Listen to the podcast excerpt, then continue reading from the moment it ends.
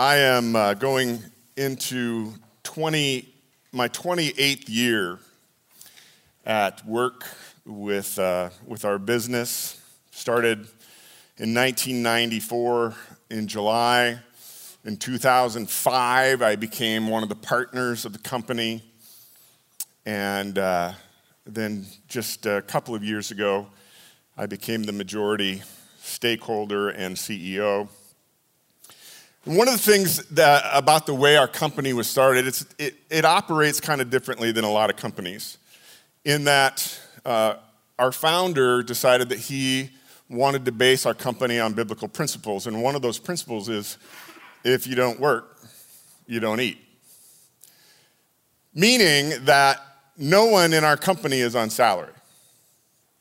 Nobody in our company is assured an income if we have clients and we have projects, then we get paid.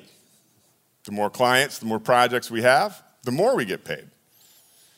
And it's an interesting system because every year we start out and look out the forecast for the year, and there are some years that the income looks pretty meager. There's no way we're going to meet budget if it stays this way. But there's also then a motivation, right, to do really well by our clients so that they want us to keep coming back. So last week, I was uh, talking to our largest client. We've been working with them for 16 years. And over the last couple years, they have continued to expand the projects and the roles that we have within their business. So they, we were talking last week about the wish list, what next year looks like, and we were putting together the plans and beginning to put together the proposal. Now, Wendy and I, over the last six months or so, have been praying, and Wendy's the one who prompted it because we were talking about the parable of the talents. And we began praying for our business to double. Because we've always considered that, that our company is not ours, our company belongs to God. And so we're like the talents, we're, we're the stewards. And if we really do well in investing in our company and giving it our all to the glory of God, then we believe we should see a return. So we've been praying in faith that our business would double. We've been praying in faith that our that our staff would double. On Tuesday morning this past week, I got an unexpected email from our biggest client. After 16 years, and even though last week we were talking about what we're going to do in 2022, they pulled the plug. We'll get nothing from them next year. We have been praying to double our business. And it feels like with one email, it was cut in half. What the hevel? What the hevel? What do you do with that? We're in our last week of Ecclesiastes. And if you've got your Bibles with you, let's go to chapter 12. That's where we are at, the final chapter. And it kind of ends up the way it begins. Let me read it to you. The teacher begins by telling us that it's good to remember God in our youth. Remember your Creator in the days of your youth. When you're young, Cling on to God. Why? Well, before the days of trouble come and the years approach when you'll say, I find no pleasure in them. Before the sun and light and the moon and the stars grow dark and the clouds return after the rain and the keepers of the house tremble and the strong men stoop. Wendy and I have the joy of really walking with her grandmother, who's still living in her own apartment, but her eyesight is not good, and at 94, there's a lot that's not great with life. And one of the things that Wendy and I have been, been doing in, a, in walking with her grandma is walking with her in the fact that there's not a lot of pleasure in her days anymore. Why? Because she's she's sore, she's painful all the time, and her body's giving out. She's losing her eyesight, she's legally blind. And so, what the teacher is saying is hey, before you get to that point, while you have a chance to eat and drink and enjoy life and enjoy your meals and enjoy your family and enjoy your work, understand in, in serving God, He has so much to give us in the enjoyment of this life. So, do it before the end. When the doors on the street are closed and the sound of the grinding fades, when the people rise up and at the sound of birds, but all their songs grow faint. When people are afraid of heights and dangers in the street, when almond tree blossoms and the grasshopper drags itself along and desire no longer is stirred, then people go home to their eternal home and mourners go about the streets. Remember him. Remember God before the silver cord is severed. What is that? That's life. Before you die. And the golden bowl is broken. Before the pitcher is shattered at the spring and the wheel broken at the well. Before everything falls apart and the dust returns to the ground. Ashes to ashes, dust to dust.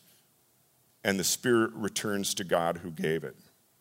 And then he ends like he began Havel, Hevel, says the teacher, everything is Hevel. Now, as we've been going through Ecclesiastes, I've talked to a lot of you who've kind of struggled through the, the challenge. And I've had conversations with many of you about the fact that, yes, we have to understand that the, the teacher was speaking before Christ. But that doesn't mean that the, that the teachings of the teacher aren't important. It doesn't mean that they have no meaning, that they're not for us. In fact, I believe that Jesus taught the same things as Ecclesiastes. But it wasn't a either or. So that's we can go, well, Jesus came, so it's not what Ecclesiastes said, but it's what Jesus said. That's an either or mindset. But Jesus came and he taught the same things as the teacher, but he taught it as a yes and. So this morning, as we wrap up, three, three teachings from Ecclesiastes that Jesus affirmed. Number one, we've talked about that the teacher always talks about living under the sun, on this world, below eternity, underneath the clouds, this level three world. Ecclesiastes 2:18, all my labor profits me nothing. I work and work and work and work, and then I leave it all behind to somebody who didn't earn it. Ecclesiastes 4:1. It's like, yeah, I've seen kings, fools be kings. And I've looked at kings who are slaves. What the hell? Yes, there's no justice. There's oppression and toil and wickedness in this world. Remember, we talked about that's the way the world works. And so he comes back to, well, just enjoy those simple things. So Jesus takes that and says, Yes, all my labor profits me nothing. Yes, Ecclesiastes, and then why do you try and store up treasures here on this earth? Why? Because when you do, it just rusts and decays and you leave it behind. Why do you store up treasures in on this earth where it can get stolen? And we find ourselves going, what the hell? Why did my stuff get stolen? Why do you make treasures here on earth? Store up your treasures in heaven. So Jesus says, yes, right on, teacher, but realize that there is another part of the story. You are, we're all going to end up in eternity. Store up your treasures in the kingdom of heaven and not in the kingdoms of this world. Yes, teacher, this is the way the world works, and there's wickedness and oppression. The kingdoms of this world, under the prince of this world, that's the way the world works. But then in Matthew chapter 5, if you got your Bibles, you can go there with me. Chapter 5, the Sermon on the Mount. Yes. You've heard that it was said, You shall not commit adultery. This is the way the world works. Then what does he say? But I tell you. Verse 31 It has been said. That's the way the world works. But I tell you. Again, you have heard that it was said on this earth. But I tell you. Verse 38 You have heard that it is said an eye for an eye and a tooth for a tooth, because that's the way the world works. But I tell you. You have heard it said, Love your neighbor, hate your enemy. That's the way the world works. But I tell you. And in each case, it's a yes and. Yes, this is the way the world works, but I am telling you to live in this world as if you are a child of the kingdom of heaven. And if we are followers of Christ, then we are going to live differently because we live with a kingdom level four perspective in our daily, earthly, level three kingdoms of this world lives. Yes, it's the way the world works. But I tell you, so enjoy the simple pleasures on this earth. That's what Ecclesiastes kept saying. It's just good to eat and drink and enjoy life while you can. And Jesus would say to that, Yes, yes. And guess what? Where, you know where you're going to find the Son of God? You're going to find the Son of God at a table with people, having conversations and enjoying a good meal. Read the Gospels. Where do we find Jesus? We find Jesus eating with the Pharisees. When the woman came and, and broke the, the perfume and cried on his feet and perfume and wiped his feet with her hair, that was at a Pharisee's house. He was eating with the religious people that he didn't like very much. Where we find Jesus? He's eating at Matthew's house with tax collectors and prostitutes. They were having a party, and Jesus was there telling stories, enjoying the company. He said, Zacchaeus, you come down. Why? I'm going to your house today, and we're going to sit down and we're going to have a meal together. What's the last thing that Jesus did with the 12 before he was arrested? He had a meal. What did Jesus do after he rose from the dead? He walked with two of the followers to Emmaus and he had a meal. And it was when he broke the bread that they realized, oh my gosh, it's Jesus. He goes to Galilee and he's got shore lunch ready for the disciples.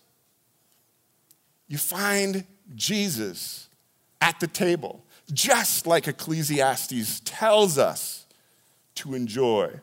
This is a this hangs on our refrigerator at home from Brian Zahnd.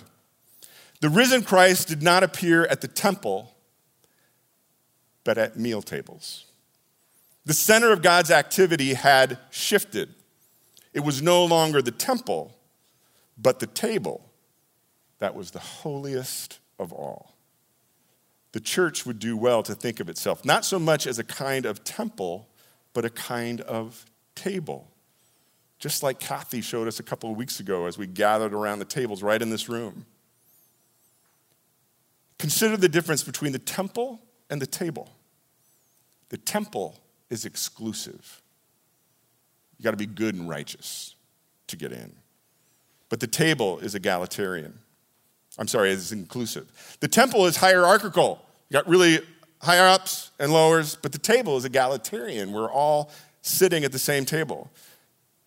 The temple is authoritarian, the table is affirming.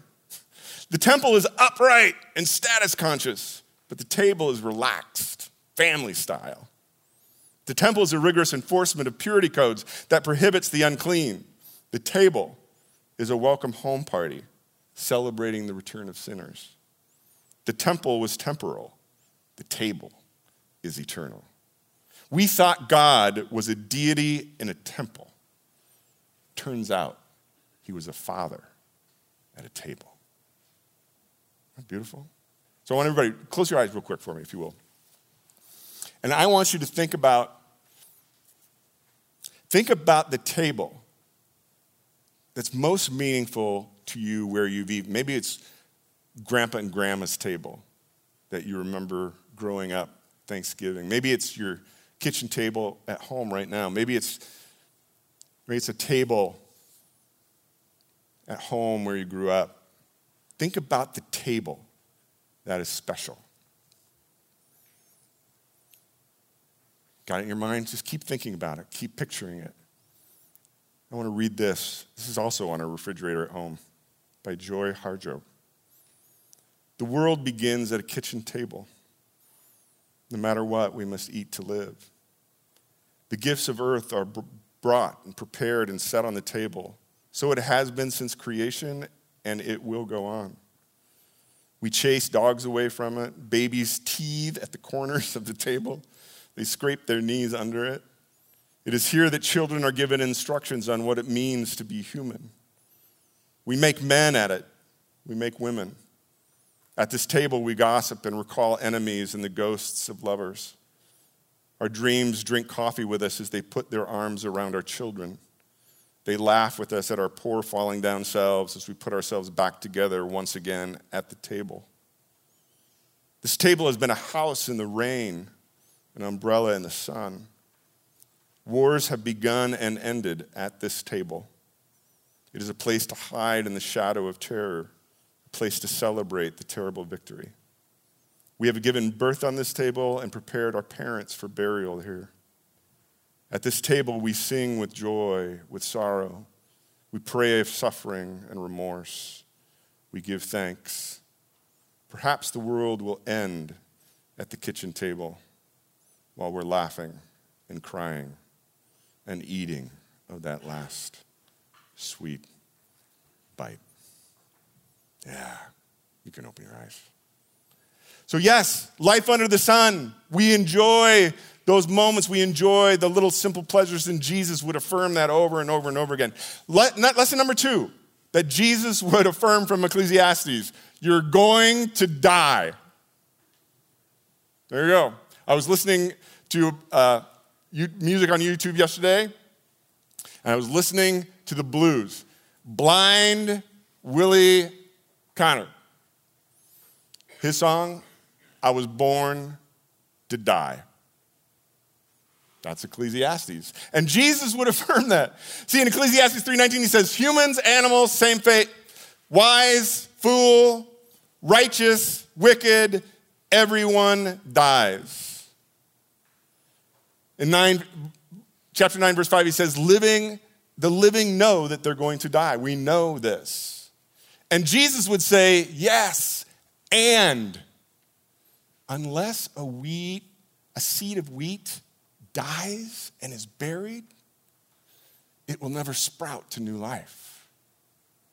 Yes, everyone is going to die, but you know what? If you want to follow me, you have to take up your cross, which is what? It is a method of execution. You have to die to yourself because it's in dying that we find the gateway to life. Yes, we are all going to die, but whoever lives believing in me will never die, he said to Mary and Martha. Do you believe this? Yes, we're going to die, but death is not the end. And lesson number three I don't control anything it's all hevel. It's all smoke. It's all vapor. I feel like I control something, but every time I try and grab hold of that vapor, it flits, goes away. Can't get hold of it.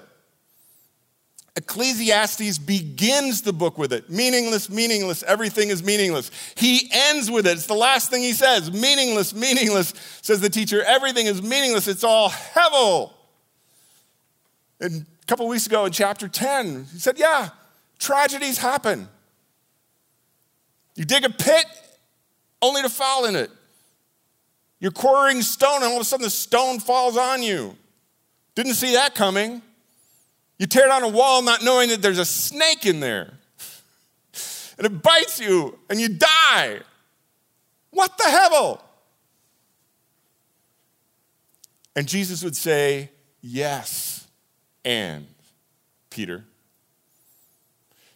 In the end, let me tell you, Peter, you're going to be led away to a place you don't want to go by men you don't want to follow. You are going to die, suffer a terrible, painful death. Sign me up. What the hell, Jesus? Paul in 2 Corinthians chapters 11 and 12, he says this. Here's Paul, servant of Christ, leader of the church in uh, Asia Minor. I've been in prison frequently. I got flogged several times. I was shipwrecked three times. And one time I spent all night and the next day floating in the sea on wreckage. What the hell? I was pelted with stones. I've known hunger, thirst. I've gone without food. I've been naked and cold. What the hell? God, you call this good living? And Paul says, Yes, yes.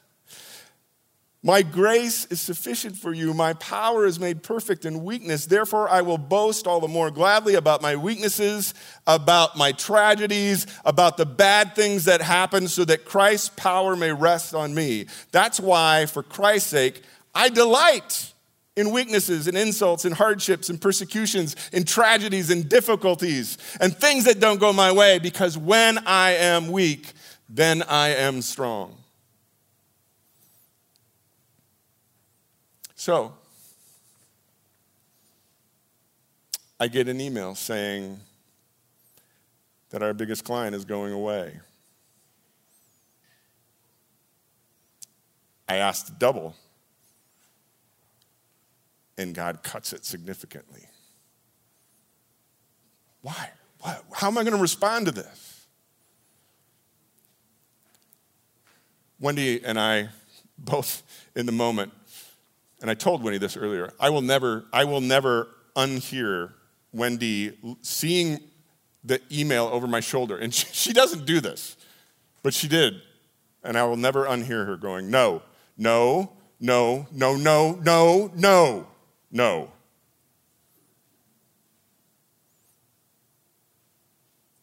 So we sat on the couch together and we said it's a chain reaction of praise moment.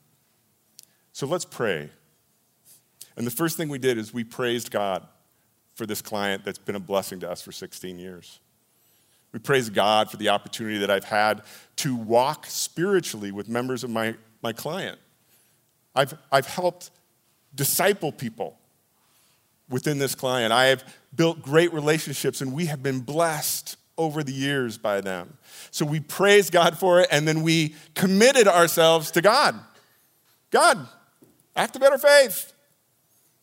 We don't know what you're doing. We're going to trust you. And then on Wednesday, I've been, I've been blogging through Genesis on my chapter day blog. And I'm reading through the story of Joseph. And here's Joseph, who was his father's favorite son. He gets sold by his brothers into slavery. What the hell? And then he becomes the head of Potiphar's household and gets accused, wrongfully accused of attempted rape and thrown into prison. What the hevel? And then he's in prison and he interprets the cupbearer's dream and he says, Hey, you're going to be restored to your job. But when you are there with Pharaoh, remember me languishing here in the cell. And the cupbearer forgot him. And he's still there in prison. What the hevel? I could even hear Joseph's whispering that in his cell. Are you kidding me? But here's the thing. One of the things that, that Ecclesiastes couldn't see under the sun is that there is a story being told. It is a grand level four story of eternity. It is the great story from Genesis to Revelation. And so Joseph at the very beginning, he has this dream in which he foreshadows and sees foreshadowed that someday he is going to save his family and be the redemption of his family. And his father and his brothers are going to bow down to him. And everything that is happening to Joseph is leading to the end of the story that's already written part of a great story. So then I began thinking about it and pondering it, and I don't know why I didn't think of us in any of the 12 weeks we've been studying Ecclesiastes. But then I, I thought ahead and I said, well, after Genesis comes Exodus, and God is going to lead Joseph's family out of slavery in Egypt through the wilderness into the promised land. And when God does that, help me out, Bible scholars, when God leads them through the wilderness into the promised land, how does he appear to them every day? A pillar, a cloud. What's a cloud? It's water vapor. God is in the hevel. God is in the hevel of our lives. And I sat there in the morning at my desk and I just went, oh God. That email yesterday, what the hevel? God, you are in the hevel. You are telling a story, and that story is already written just like Joseph's, and I can trust you in it. So, what's the hevel of your life right now? what are you into? I'm going to ask the worship team to come on up. I thought about Job this, as I was thinking about this. Job, who said, Even though he slay me, even though God slays me, and think about all the hevel in Job's life, yet will I put my hope in him. Psalm 23 Yea, though I walk through the valley of the shadow of death, I will fear no evil, for thou art with me. Thy rod and staff, they comfort me. Surely goodness will follow me all the days of this life under the sun. And I will dwell where? In the house of the Lord forever. This last Christmas, Wendy and I had the joy of having our grandson Milo with us for, for a couple weeks. And when our house, Wendy actually uh, designed, pretty much designed our house. And when we first moved in uh, to the house, and I was kind of looking at the whole thing laid out. So you come in our, our side door to the mudroom, and then there's a hallway to the kitchen, and you have the kitchen. Now, on the other side of the kitchen is a pantry. So if you go to the end of the kitchen, you turn, you go into the pantry. The pantry leads back to the laundry room, which is attached to the mud room. And I said to Wendy, You realize that you designed a racetrack for our grandchildren.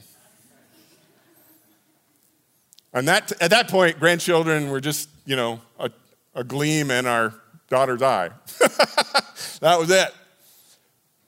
But Milo did not take long in his little three year old self to discover the racetrack. And so several times a day, he'd say, Papa, I want to run in a circle. Watch this video with me, real quick. Hey, I'm to get you. Get back here. Get back here. What are you doing? What are you doing? Where are you going? Come.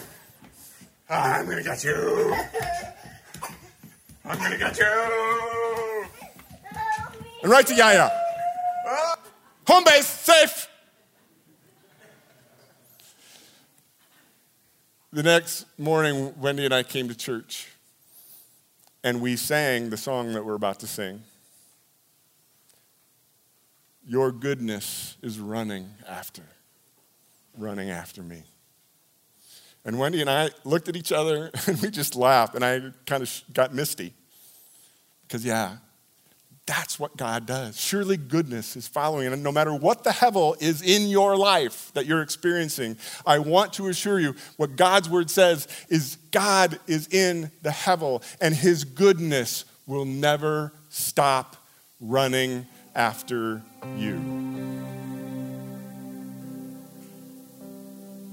God, thank you that you came to share, show us that there's more to the story and give us a glimpse of where it's all leading. Thank you. Thank you for the difficulties and trials and persecutions and tragedies all the unexpected emails and the things that come into our lives that we don't understand. Even though I am slayed, yet will I trust you and put my hope in you. Thank you that you keep chasing after me with your goodness.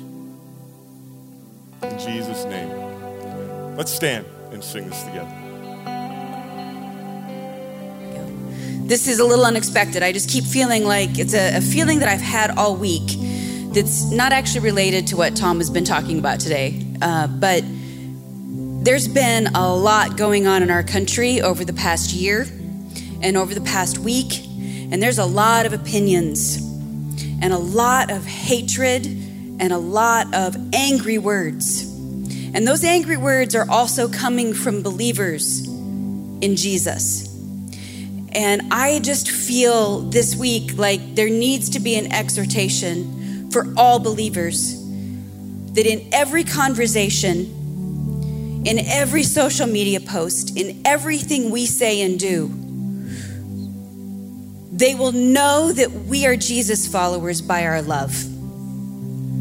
Not because we have opinions, not because we think we have right on our side, whatever you believe that right to be. And not because we're Americans or all the things that go with that, but because we are first and foremost children of our King who has justice sorted out, and we don't have to do that. So I just want to encourage all of us and spread that word amongst everyone you know that believes in Jesus that this week, ongoing, if you're going to be on social media and out in the world, remember that love is how we lead. Thank you. Will you receive this blessing? May the love of God the Father embrace you.